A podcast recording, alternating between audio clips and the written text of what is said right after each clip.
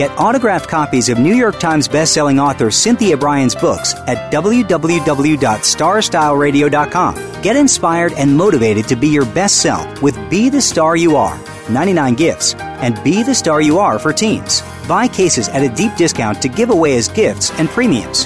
Visit www.starstyleradio.com or call 925 377 STAR. 925 377 STAR. 925 377 STAR.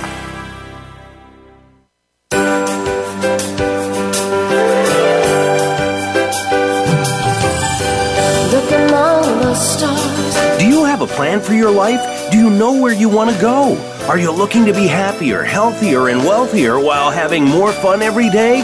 Meet our healthy living coaches Cynthia Brian and Heather Brittany as they engage in energetic exchanges with success experts, bringing you research, innovation, strategies, and techniques to strengthen your business and personal navigational skills for ultimate achievement. Be inspired, motivated, encouraged, and empowered. Lend us your ears right here on Star Style Be the Star You Are. The party starts now. Party time, party time. Hello, Power Partners. This is the informational playground. We call it Star Style. Be the star you are. And we come to you with the uh, species of Be the Star You Are charity. We are your hosts. I'm Cynthia Brian. And I'm Heather Brittany. And you're listening to us live, and we're coming to you on the Empowerment Channel of the Voice America Network, our family network, which we love being on. The miracle moment for today is brought to you by Be the Star You Are charity that sponsors this show. And you can find out more information by going to bethestaryouare.org uh, Be the Star You Are right now is working to help the victims of Hurricane Matthew. So make sure to visit bethestaryouare.org, make a donation so that we can help as much as possible.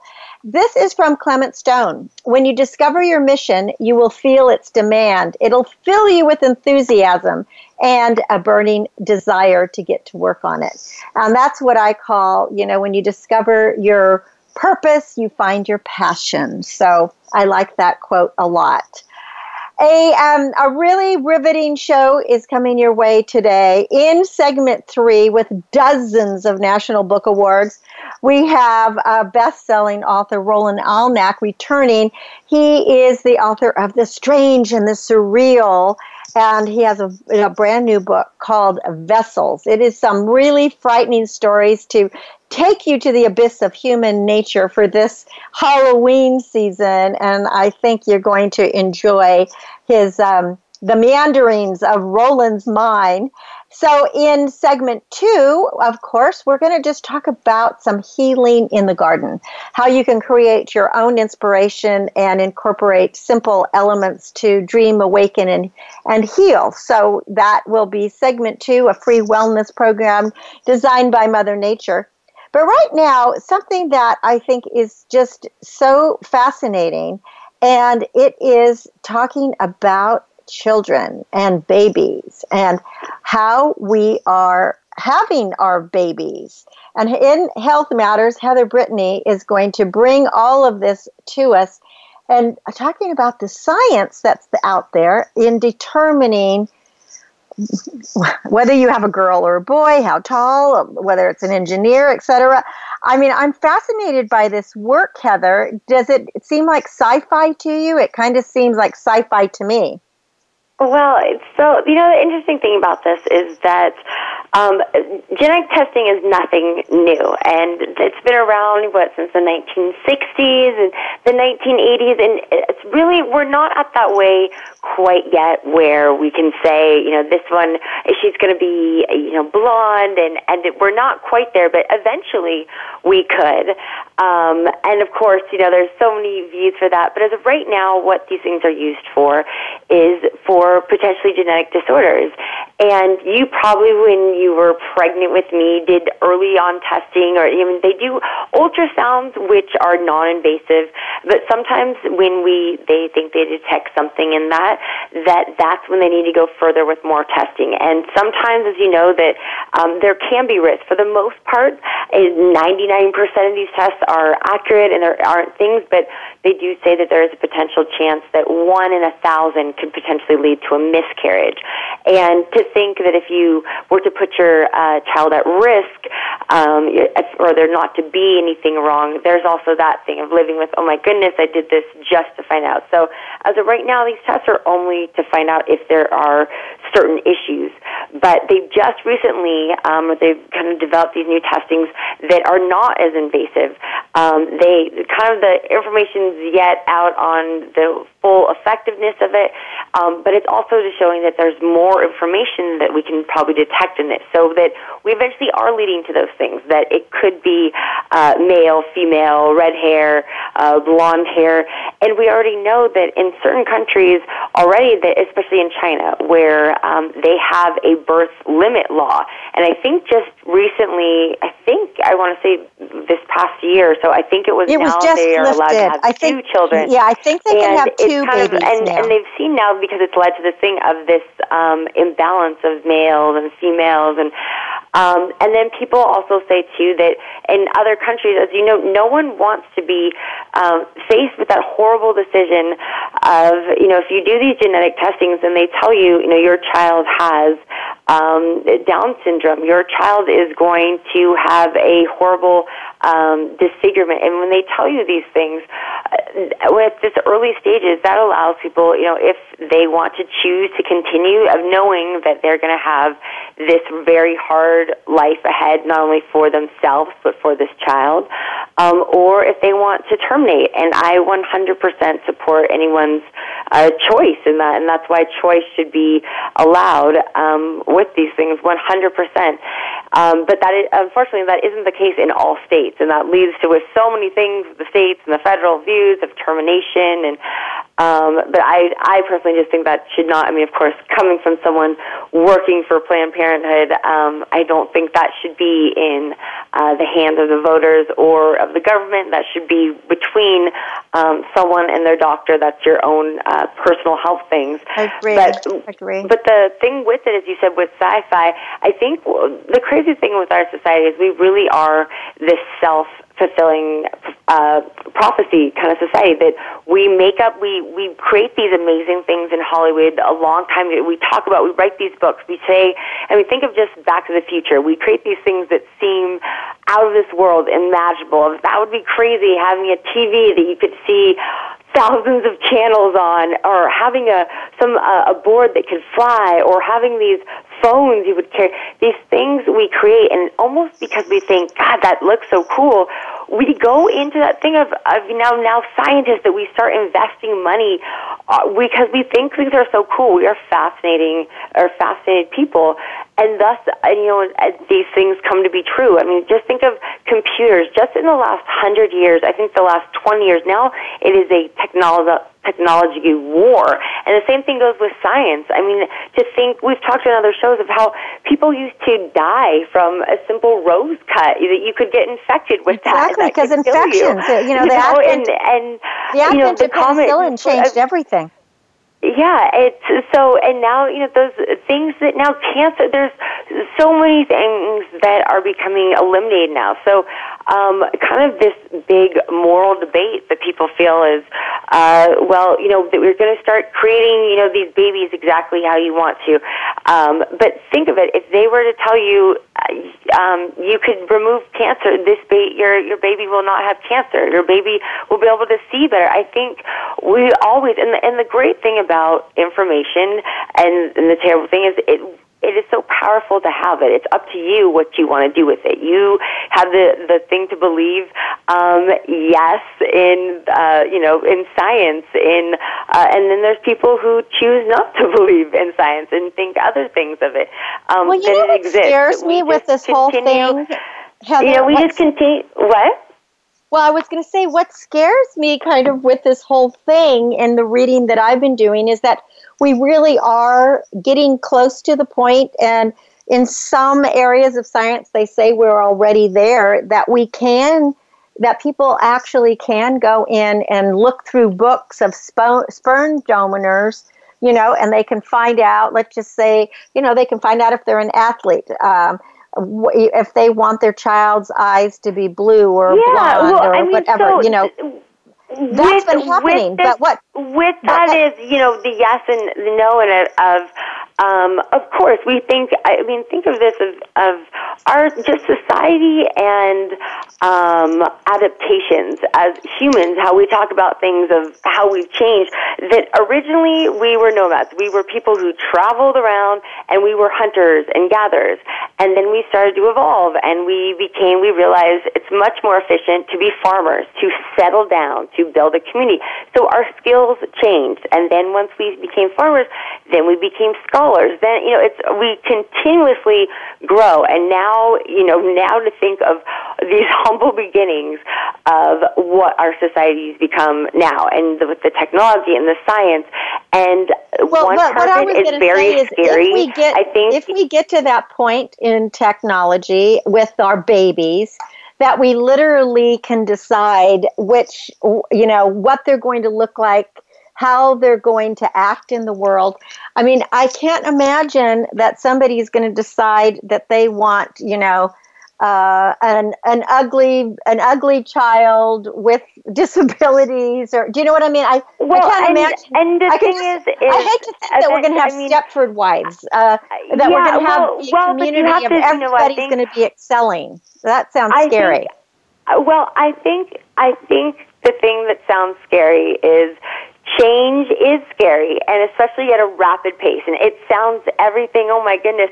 But you have to think too of in order to create these things where are these people coming from? Is it that these creature are these babies going to have nothing that were any portion of you? And also to say that it, this won't be around in our time if it ever gets to if it ever gets to that to that point.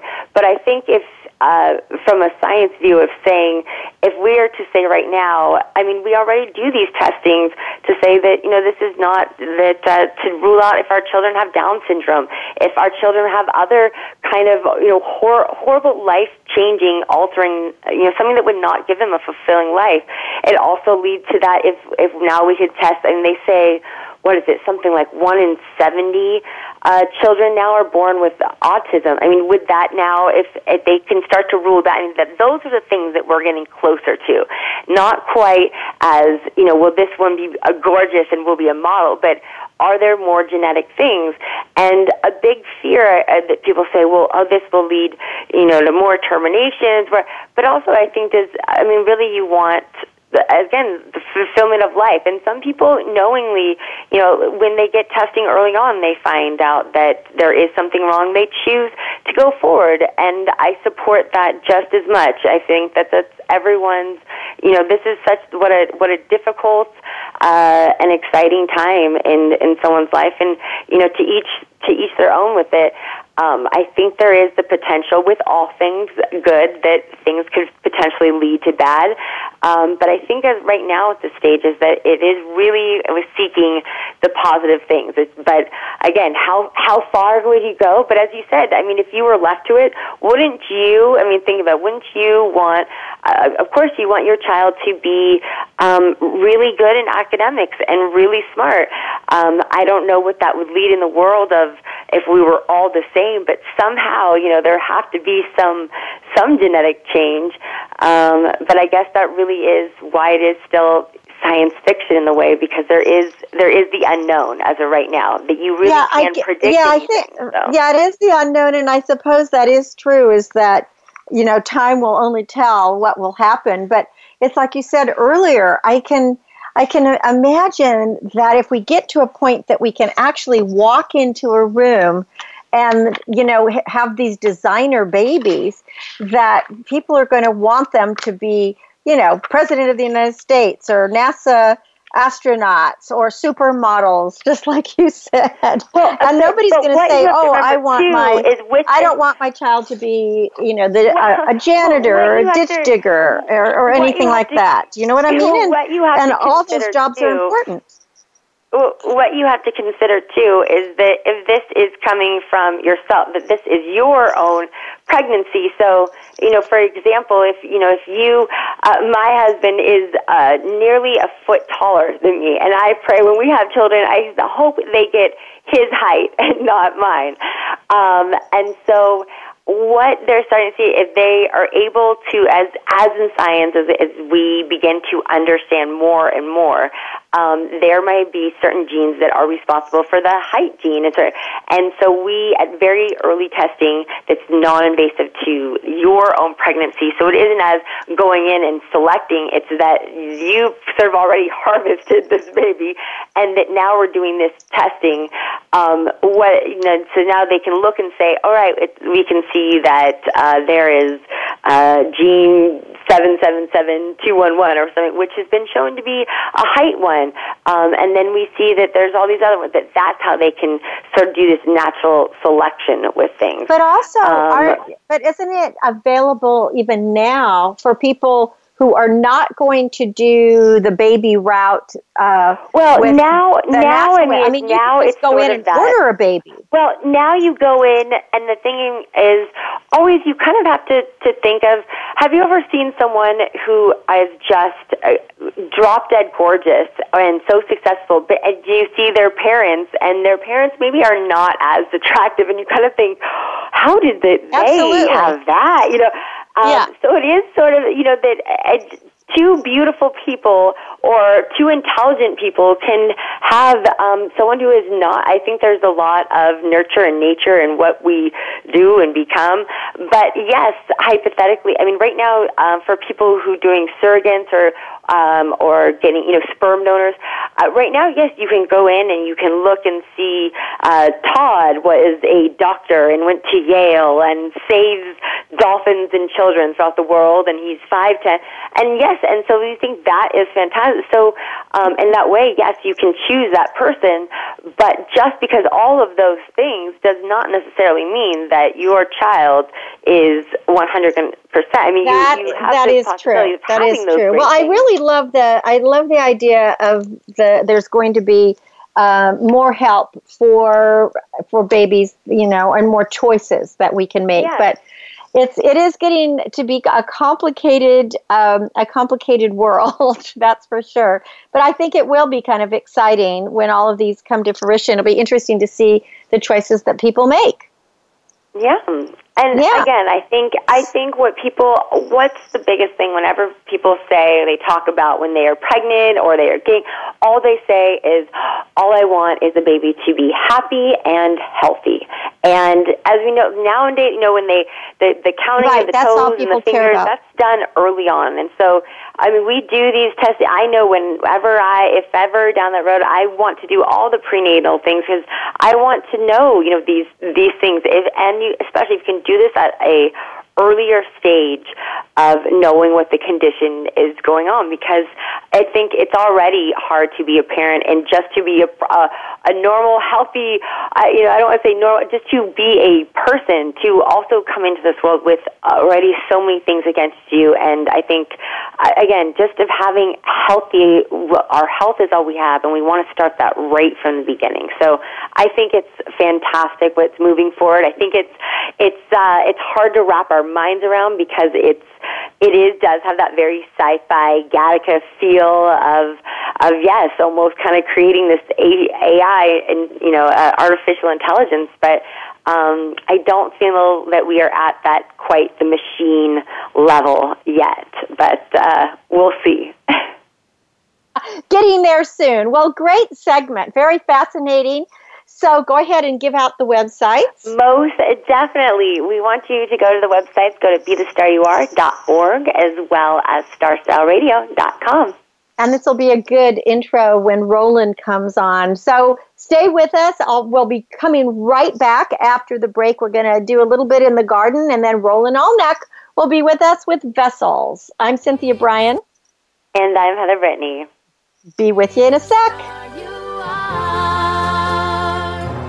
The star you are.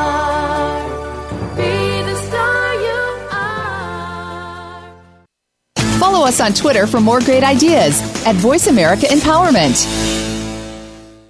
Are you seeking a dynamo speaker for your meeting, conference, or organization? Internationally recognized keynote speaker and New York Times bestselling author and lifestyle coach Cynthia Brian will bring her energetic expertise, passionate professionalism, and ebullient personality to your event. Hailed as an expert in lifestyle, women's issues, self help, personal balance, leadership, media, gardening, and interior design topics, Cynthia Brian is a popular empowerment keynote speaker around the world lecturing to audiences of 100 to 5,000. For rates and bookings, call 925 377 STAR, 925 377 STAR, 925 377 STAR, and visit www.cynthiabrian.com. When you want the best, book Cynthia Brian, www.cynthiabrian.com.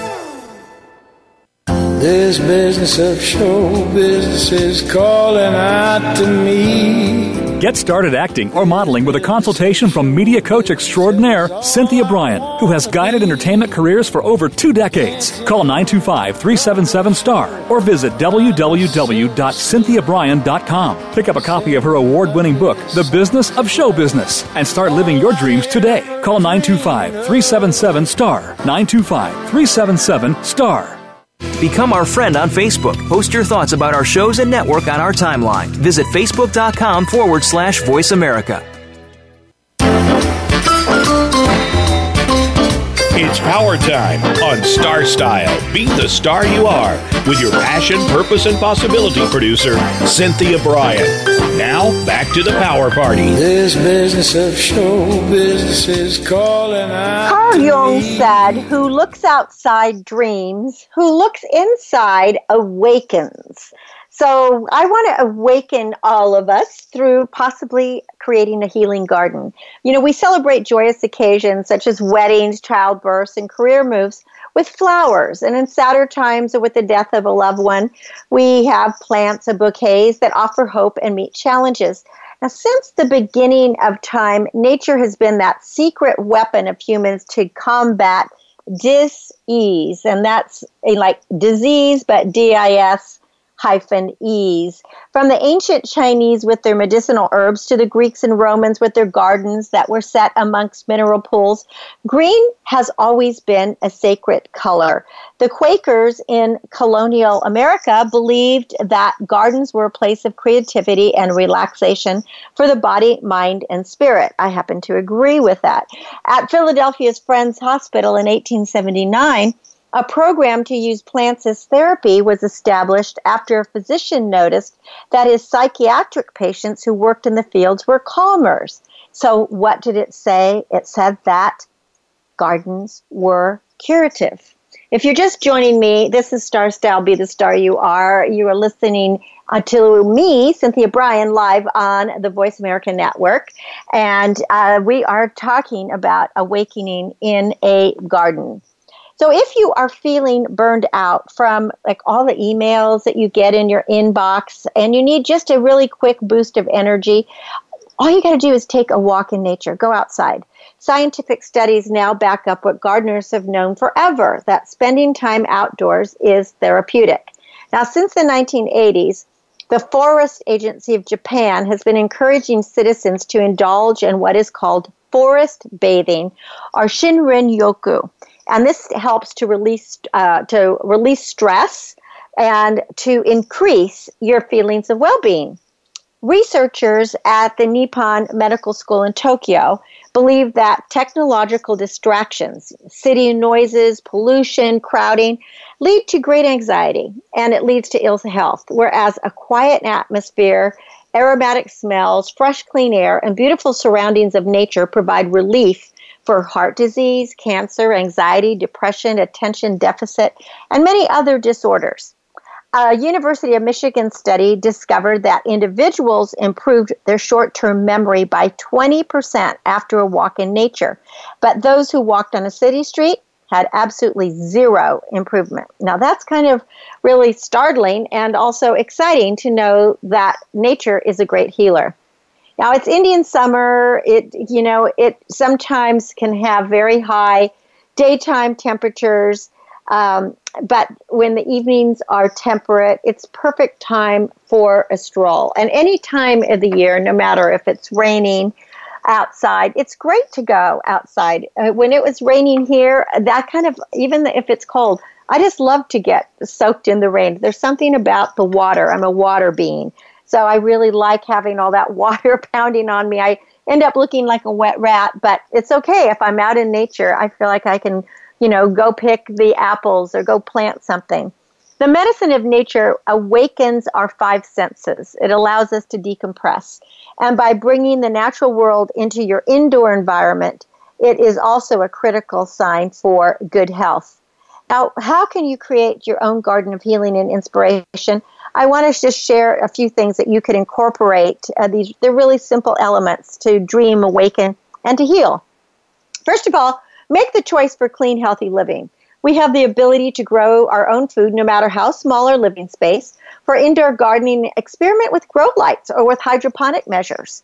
You can plant an herb garden that's easily accessible to your kitchen. And not only do herbs flavor food, but herbs are healers. Their natural medicine can be used to increase energy, fight colds, relieve pain, quiet the mind. Herbs can be grown on windowsills. Lavender will help you sleep. Peppermint curbs your appetite. Rosemary increases cognitive skills. Chamomile soothes your tummy upset. And basil can be used as a disinfectant. Encourage your children to join in garden activities that relate to healthy eating. Gardening lures children away from a sedentary lifestyle while they're learning about biology and nutrition. If they plant it, pick it, and plate it, you can be sure that they are going to eat it. So you definitely want to get your kids involved in gardening. Minimize the harmful effects of UV rays by enjoying the shade of a tree. According to the University of Purdue, sitting under the umbrella of a tree is the equivalent of slathering yourself with SPF 10. So make sure that your property has a tree or two as sun protectors. And if you're living in an apartment, uh, choose apartments that have a tree or two that you can enjoy. Now, bring plants to your office to create a healthier and happier workspace. Plants have been proven to produce productivity, and in, uh, besides that increase in the productivity, they also clean the air. Create boundaries and define personal spaces with plants and hedges. We all need downtime to rejuvenate. To maximize a small space, grow low maintenance, compact blueberry bushes, for example and add some multiple herbs and leafy greens and put them all in one large container for a continuous harvest. Now, as a bonus, you can put basil, thyme, sage, rosemary, chives, lavender, lemon balm, mint, and other fragrant herbs. And besides all of these being good as far as uh, as uh, as being medicinal for you and flavoring your food, they also repel insects. So, clean, healthy gardening means no pesticides, no insecticides, no synthetic fertilizers, nor GMO seeds. We want to ensure the health of people, pets, and our planet. You can take a class or workshop to help you grow your knowledge about living in nature. Now, encourage lizards to come into your garden uh, and also bats. The western fence lizard carries a protein that destroys the Borrelia uh, bacteria and that is a bacteria that resides in the stomachs of ticks that carry Lyme disease.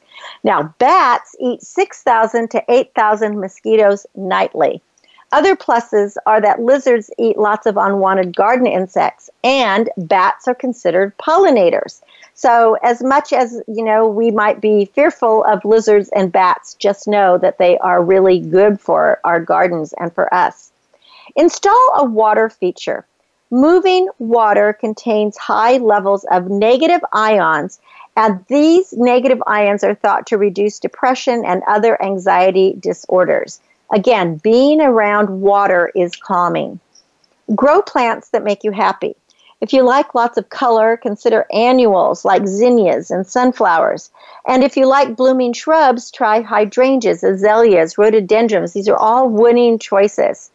Include a place to sit and a place to retreat in a private place. Maybe install a hammock and you can rock your way to enjoy the beauty beneath the trees. Or, you know, even a rocking chair somewhere. Everybody needs downtime, so always have a place in nature that you can sit and just contemplate. Add a focal point for healing. It could be a sculpture, a rock, or a fountain. Stimulate all the senses with scented plants along a walkway for smell, a wind chime under an awning to listen to, leaves to taste, textural plants to feel, and birds to watch. Again, you want to engage all of your senses. Attract the pollinators, the birds, the bees, the butterflies, the bats, and other insects for the remedial energy. Hang feeders, houses, and water sources, and of course, add nectar supplying plants that would include echinacea, butterfly bush, salvias, dill, and parsley apples. Eat an apple a day, hopefully one from your own tree. Apples are a superfood. They're filled with fiber, antioxidants, and flavonoids. And research has suggested prevention or improvement from numerous conditions, including diabetes, stroke, dementia, obesity, cancer, and heart disease. If you lived near me right now, I would be bringing you apples as a gift. My tree is so filled and my apples are so delicious. I have been eating like three or four apples right off the tree every day. Then I've been having apples in my salads with goat cheese. I've been doing baked apples. I've been making applesauce. Um, I've been really having a lot of fun with apples, and of course, I'm giving a lot of apples away. But eat an apple a day. There is a reason why the, there's that saying, you know, an apple a day keeps the doctor away. Save the seeds of your best producing flowers and herbs. Drying them and storing them in a dark, cool place is the easiest way. Although, with tomatoes and some other juicy specimens, what you're going to have to do is access a specialized information for seed per, uh, preservation, which usually involves straining something, and a lot of times um, you have to ferment the seeds before that you're going to be able to use them. Now, you can prune heart risk by lowering blood pressure and cholesterol and grow bones with 30 minutes exercising and weight training in your backyard. You're going to clip calories with the pruning, the weeding, the lifting, the mowing, the blowing, and the planting. And finally, no matter how busy your everyday life is, do some of the garden work yourself people tend to hire outside help for everything these days because we're all so very busy, and most of us are very busy doing something technologically speaking or working on our computers. But if you really want to indulge in the free wellness program designed by Mother Nature, it's in your best interest to get out there and dig deeply. Now, take a cue from Ralph uh, Waldo Emerson when he said, When I go into my garden with a spade and dig a bed, I feel such an exhilaration and health that I discover that I have been defrauding myself all this time in letting others do for me what I should have been doing with my own hands. Now, don't go away because when we come back from break, Roland Allnach will be with us with his newest book, Vessels. And you will find it engaging, frightening, disturbing, and really compelling. I'm Cynthia Brian. You're listening to Star Style. Be the star you are. Don't go away. The multi award winning author of The Strange and Surreal joins us in just a moment.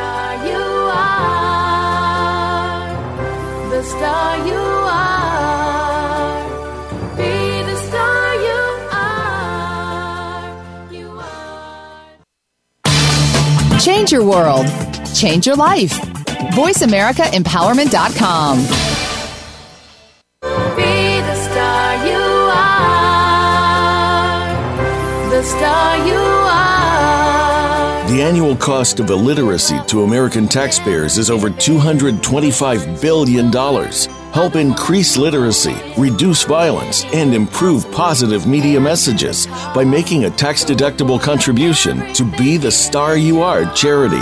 A top rated nonprofit, Be the Star You Are promotes positive role models, produces positive radio broadcasts, and donates positive books to empower women, families, and youth. Be a power partner and join our galaxy of stars. Visit our website at bethestaryouare.org to make a tax deductible donation using PayPal or send checks to P.O. Box 376 376, Moraga, California 94556. Be the star you are.org. Dare to care.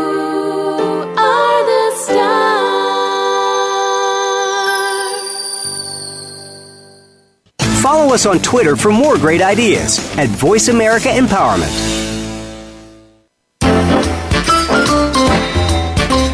It's power time on Star Style. Be the star you are with your passion, purpose, and possibility producer, Cynthia Brian.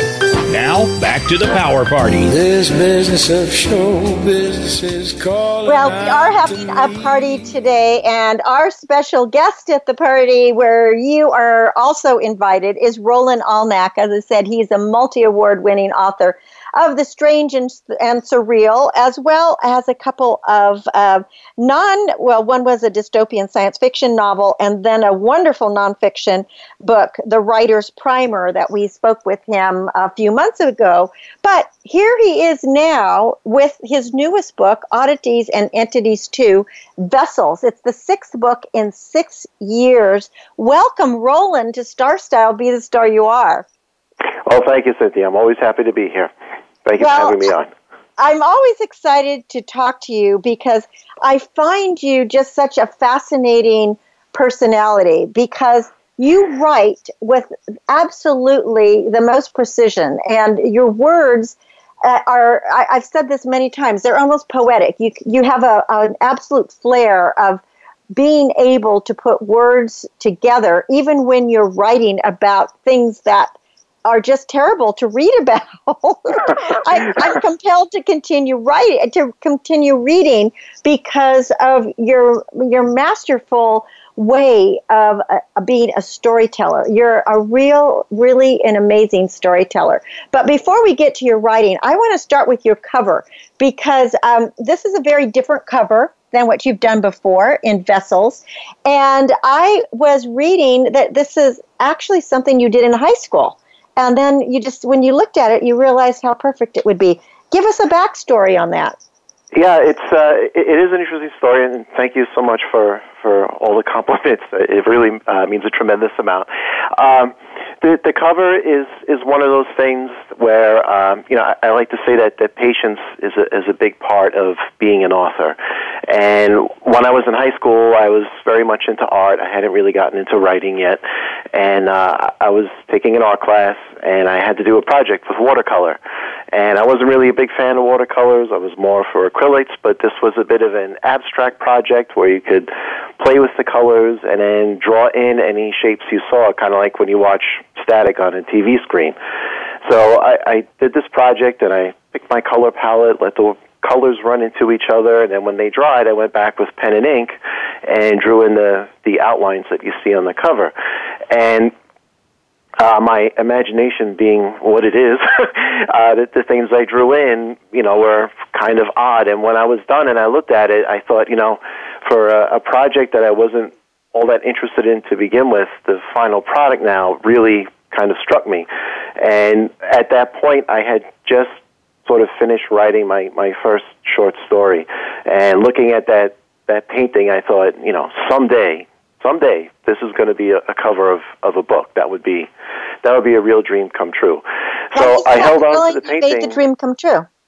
Yeah, yeah, and uh, you know, I held on to the painting for all these years, and when I was going through the process of writing vessels and, and putting it all together, I had a few ideas for the cover in mind, but you know, I, I came back to like this. This is the book. It's calling out for for this painting, and I thought it's it's kind of a neat thing because it's moving forward to something new with a new book, but at the same time, I feel like I'm getting to bring some of my my old creative roots in with with the painting on the cover. So, and, and people seem to be responding very well to it. So it's it's it's a wonderfully flattering thing to to hear.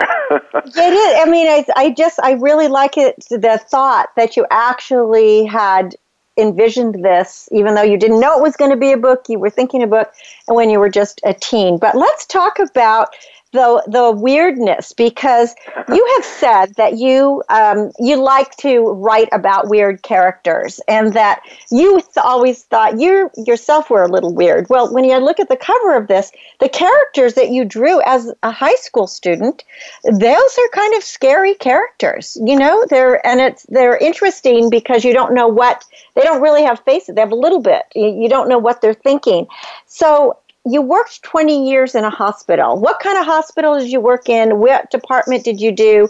Is how did you kind of develop more of the weird thinking there?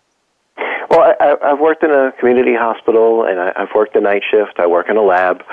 So uh, when I started there, I was taking turns going up to the emergency room and you know participating in the patient care up there a little bit, you know, as, as to our extent for for lab purposes, but uh, I, I did see a lot of odd things rolling through the door there, and uh, you know, working at night, seeing these things coming through the door in the hospital, it, it a, a lot of things in my life I've I felt like you know I'm a little bit outside the norm, whether it was what my imagination was whispering in the back of my head, or what I was seeing in front of me, or you know my my lifestyle working at night and sleeping during the day and you know kind of running counter current to the way the rest of the world. So it, it's hard to really pick any one of these things and you know put a finger on it and say ah-, aha that's that's like the real creative element there. It's kind of everything together and I think anybody who, who really gets engaged in any kind of creative pursuit will, will probably say that there are a lot of things that come together to really shape and, and guide where their thoughts are going to go when they, they start to sit and think whether it's going to be a painting or writing or a movie or sculpting, whatever it may be. Uh, there's a lot of different forces that, that come together subconsciously and consciously to, to help shape where those things are going to go. You know, a, a big part of the creative process, at least in my experience and from when I talk to other people, it seems to to resonate with, with them as well is a lot of it is subconscious. You know, a lot of these things that have been layered in your mind and that kind of sleep in the background there, they kind of help shape where your your now conscious creativity is, is going to take it from there. So you may get an idea that kind of feels like it, it dropped out of the sky on you, but now consciously it's, it's your responsibility to say, okay, well, what am I going to do with it and how can I move forward?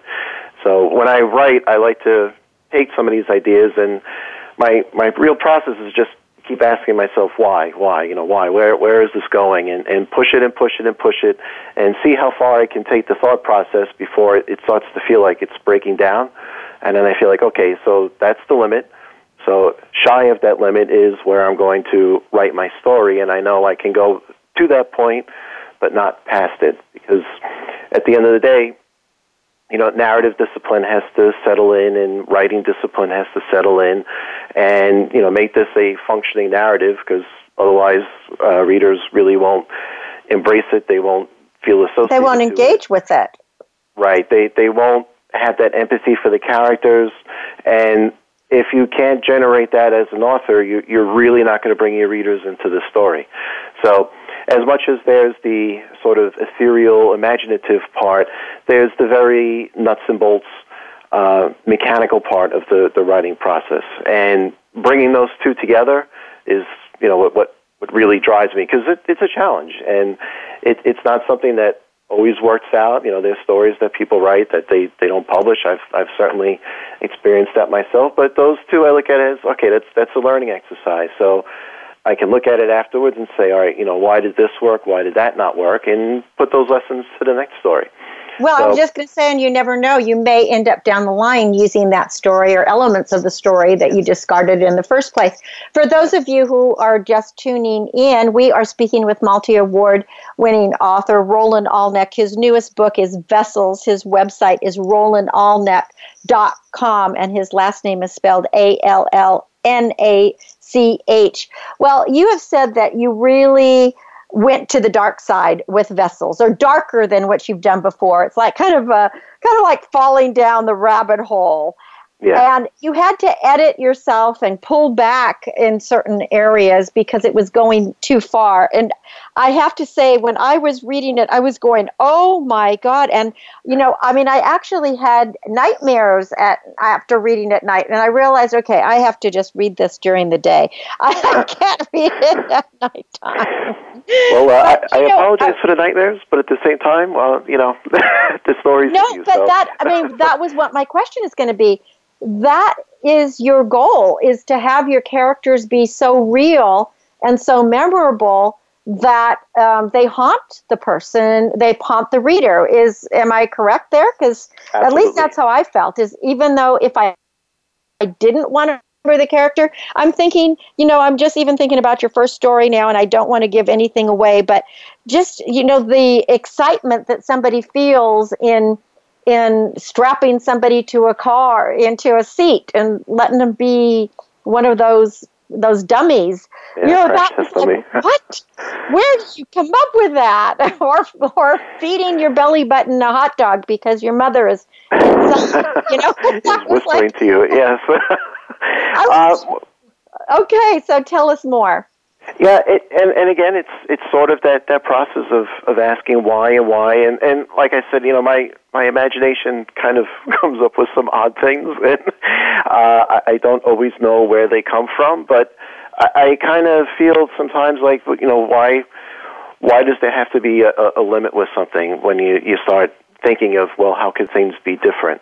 And you know in, in terms of translating that to character because to me you know as as an author portraying my characters is what really makes the stories work for me so when I, I really get into the sense of a character and that character is invested in the story i feel like now i really have something that's going to work but understanding my character and knowing the the fundamental idea of the story where I want to go with it. When I start putting those two together, you know, the, the, the doors kind of open, and the more I think about how my character is going to be shaped, kind of fosters okay the next why question. So, uh, So normally tell me when I about when your, I your relationship, Roland, to your characters. Once you your characters are very very well developed. Uh, no matter whether they're good, bad, sinister, uh, whatever, they're incredibly uh, memorable characters. You you know you just they're strange, but they could be like a normal person you see, and then they turn out to be something completely different. What's your relationship to your characters once they have kind of revealed themselves to you? Are you ever frightened of the characters that you've created? Uh, some of them are uh, disturbing. I'll, I'll say that. And sometimes when I'm writing them, uh, with this book in particular, I found they were taking me to some places that I, I really didn't expect to go. But um, and that, that may sound a little odd because they're characters, they're things that I've constructed in my mind. But to me, they they feel like real people. And Mhm. as long as where the story is going is is real for the characters, I feel like this is this is still real story material and it, it's still valid no matter how strange or bizarre or creepy or whimsical whichever adjective of the moment fits it, it- may be. But as, as long as I have that connection with my character um, being inside them or having them inside me which whichever perspective you'd, you'd like to take on that um, it, it kind of makes it more immediate and insulates a little bit because in, in crafting the story, I understand that it, it has to work for my character. And as long as my character is trying to make sense of things and trying to get through it, it's not so much that things are happening to them, but they are integral to the situation itself.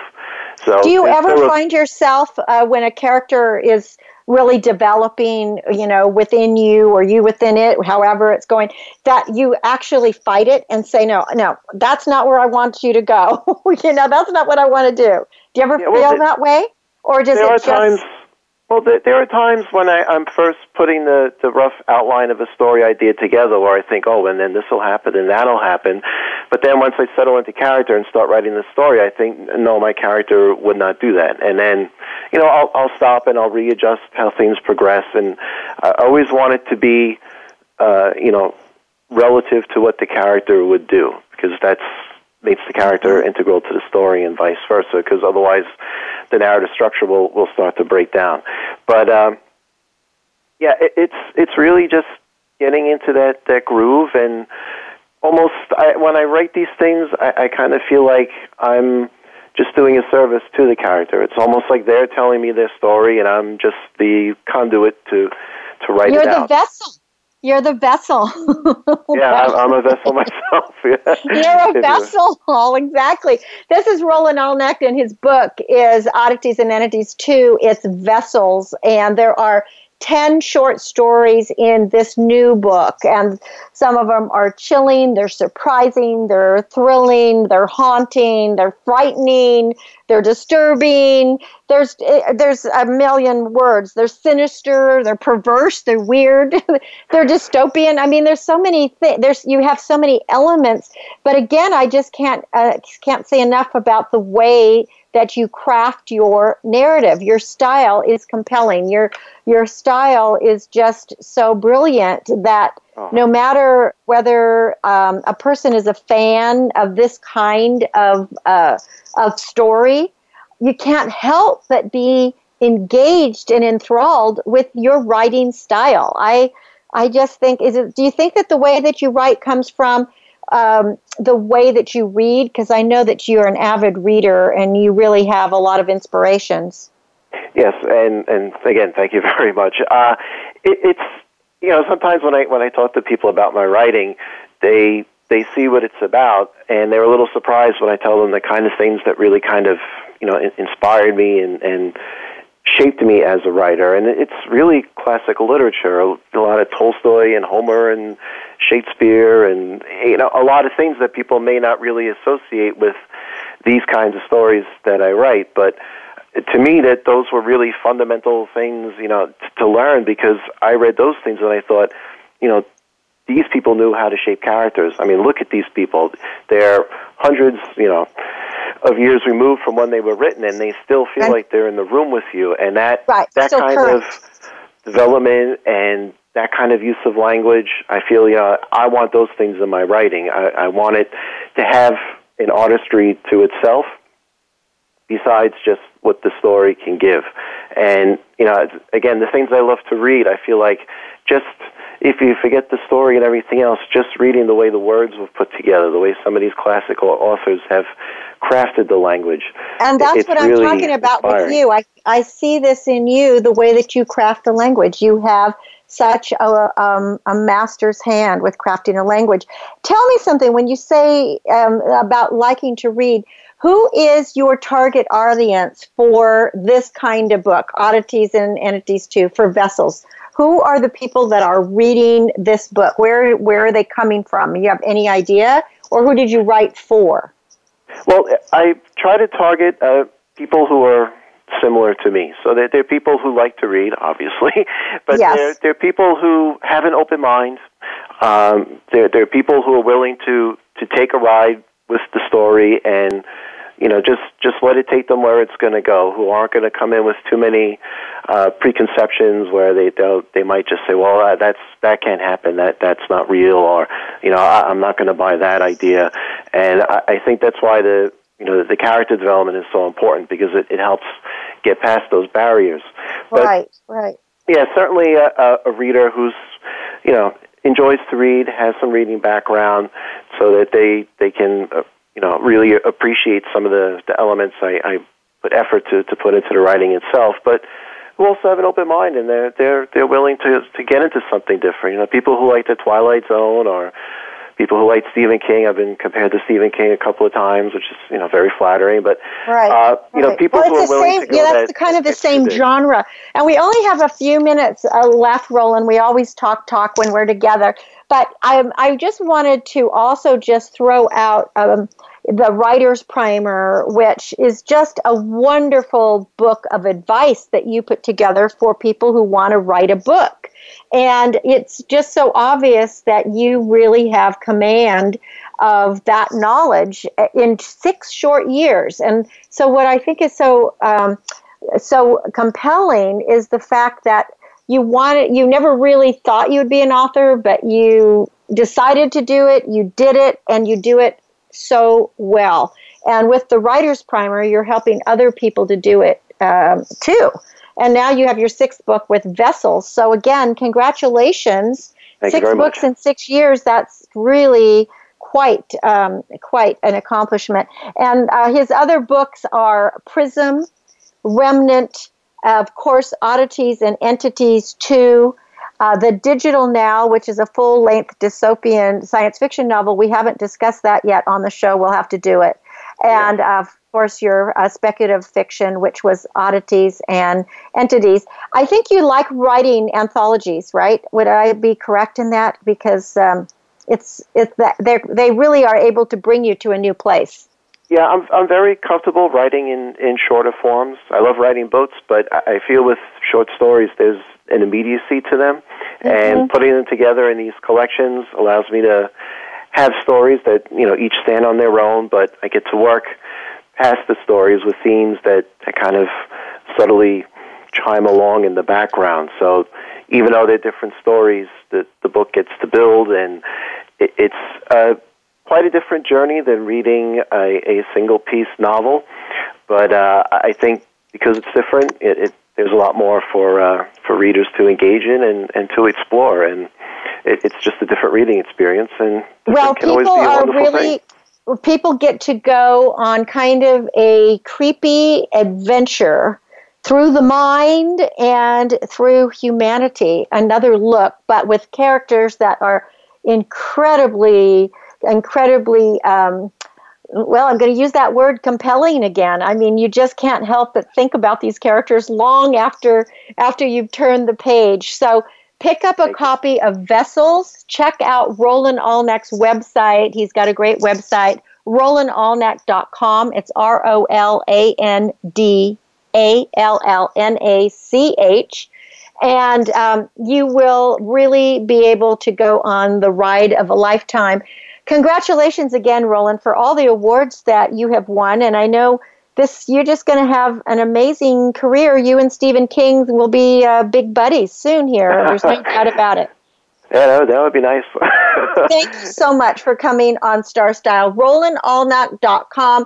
The newest book is Vessels, and you can check out his other books at his website. They're available at all the online stores. You've been listening to Cynthia Brian. This is Star Style. Be the star you are. To make a donation to the charity, go to bethestaryouare.org. Remember that love always wins, kindness always prevails, and smiles will keep us happy. My name is Cynthia Brian for Star Style, thanking you and encouraging you to be the star that you are.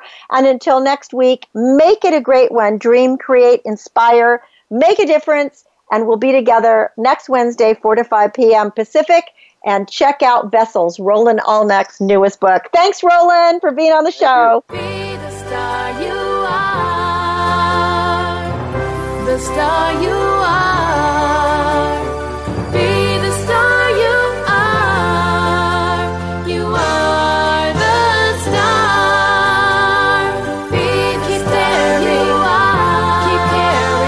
It's been a pleasure bringing you our life changing program, Star Style. Be the Star You Are. We have you on our radar as it's our goal to inspire, inform, entertain, and motivate you to be the star you were born to be. For more information, visit www.starstyleradio.com. And to make a donation to the charity, go to www.bethestaryouare.org. Ignite the flame that burns brightly within. Take charge of your life and coach yourself to success with our dynamic hosts Cynthia Brian and Heather Brittany every Wednesday at 4 p.m. Pacific Time, 7 p.m. Eastern Time, right here on the Voice America Empowerment Channel for another serving of champagne for the spirit and a power boost to live with Star Style. Until we celebrate together next week, be the star you are. You